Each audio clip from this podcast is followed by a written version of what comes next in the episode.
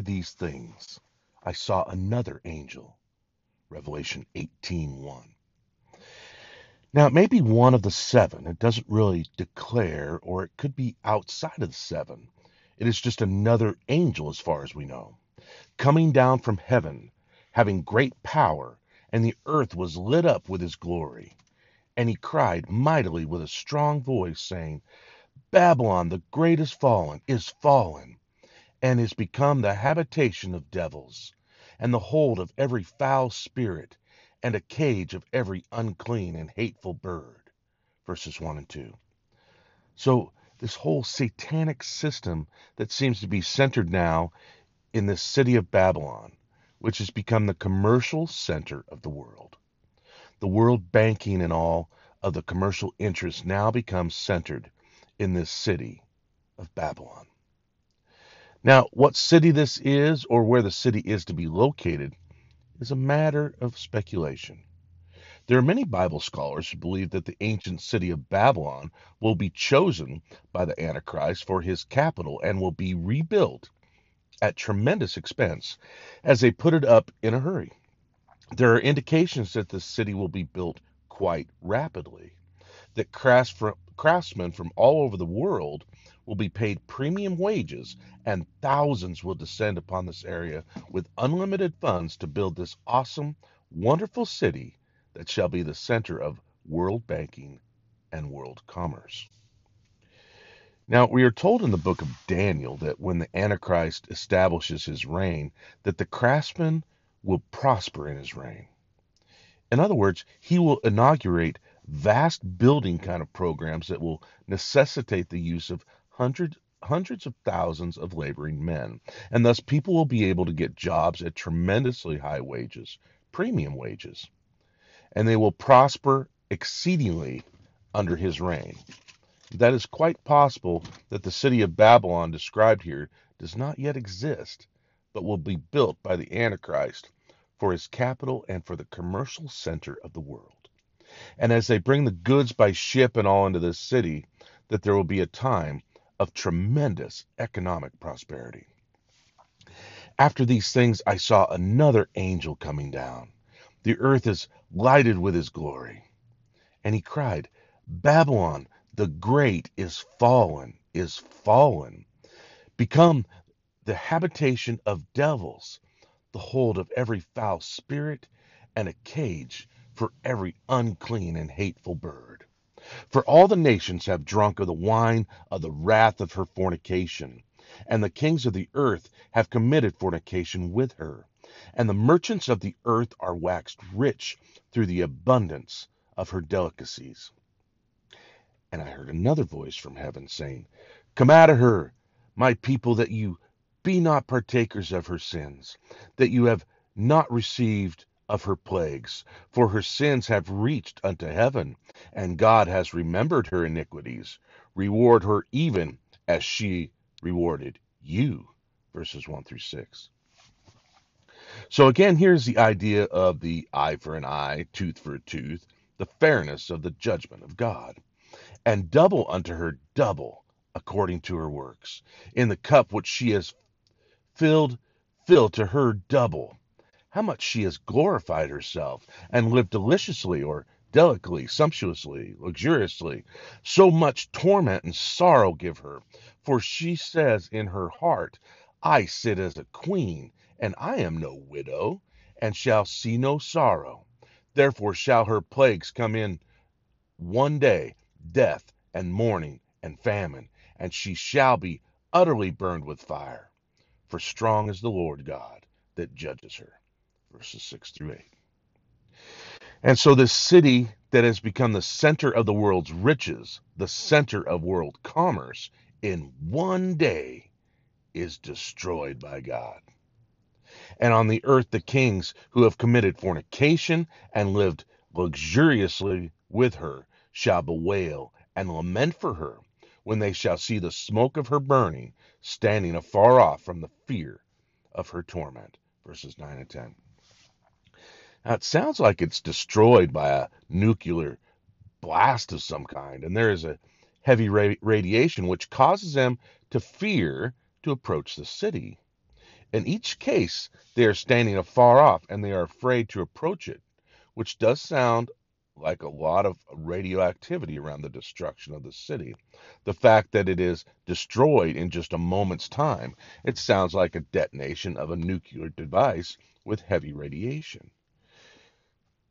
And so the king standing afar off, fearful to approach, wailing, the merchants of the earth shall weep and mourn over her, for no man buys their merchandise any more the merchandise of gold and silver and precious stones, and of pearls and fine linens, purple, silk, scarlet, and all thyine wood, and all manner vessels of ivory, and all manner of vessels of most precious wood, of brass, of iron, marble, cinnamon, odors, ointments, frankincense, wine, oil, fine flour, wheat, beasts, and sheep verses 11 through 13. I mean, the whole gamut of commerce is into this and centered in this area. And the fruits that your soul lusted after are departed from you. And all the things that were dainty and goodly are departed from you. And you shall find them no more at all. The merchants of these things, which were made rich by her, shall stand afar off for the fear of her torment, weeping and wailing. Verses 14 and 15. So the kings stand off for fear. The merchants stand away for fear. And saying, Alas, alas, that great city that was clothed in fine linen and purple and scarlet, decked with gold and precious stones and pearls. For in one hour so great riches is come to nothing verses 16 and 17. All the wealth wiped out in just an hour's time. And every shipmaster and all the company of ships and sailors and as many as trade by sea stood afar off and cried when they saw the smoke of her burning, saying, What city is likened unto this great city? And they cast dust on their heads and cried, weeping and wailing, saying, Alas, alas, the great city, wherein we made rich of all of us that had ships in the sea by reason of her costliness. For in one hour she is made desolate. Verses 17 and 19. All the wealth that was brought in to build this city, all the wealth that was centered in this city, now destroyed and the world is weeping. The kings, the merchants, the merchantmen who brought in the ships bringing the goods and the valuable, costly items, all weeping as they see her destruction. In heaven, there is a different scene. Rejoice over her, you heaven, you holy apostles and prophets, for God has avenged you on her, and a mighty angel took up a stone like a great millstone. Verses 20 and 21.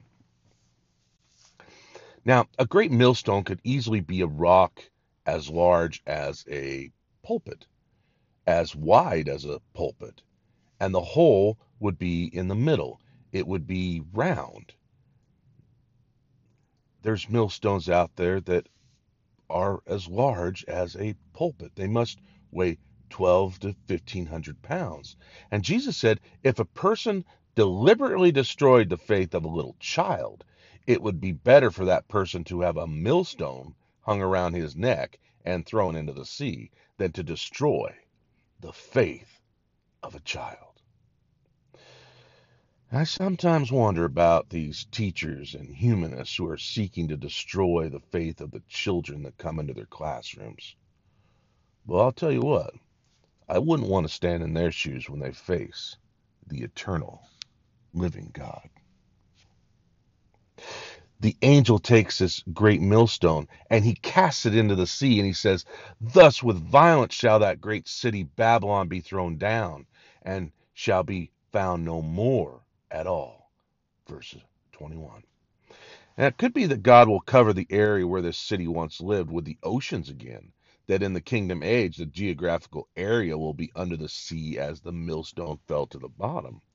It could be that when the cataclysmic changes take place upon the surface of the earth, that this area will be covered with water.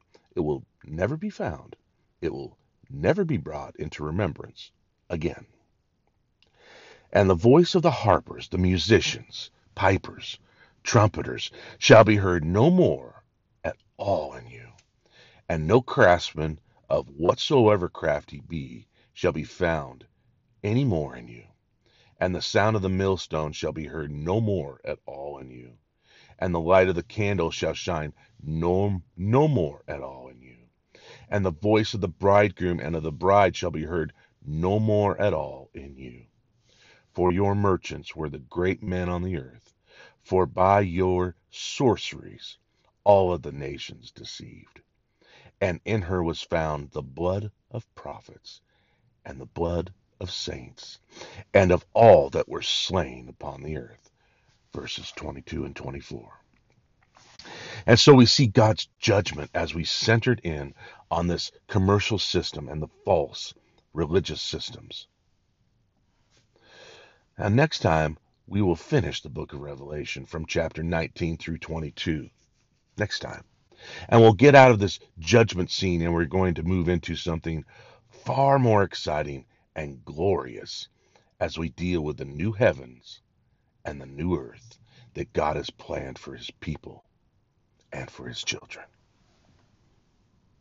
Let us pray.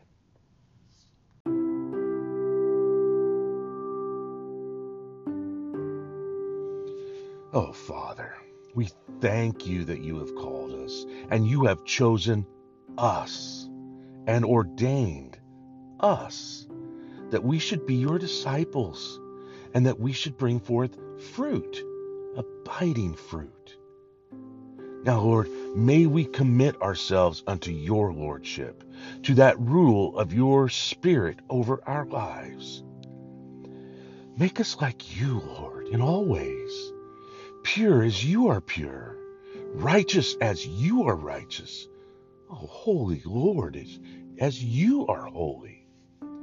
May we be a holy people walking before the Lord circumspectly, in total reverence unto you O Lord, that we will be accounted worthy in that day to stand with you in your kingdom and to share in the eternal glories that the Father has purposed to give unto you and to those who love you and walk with you. In Jesus' name we pray. And all God's children said, Amen.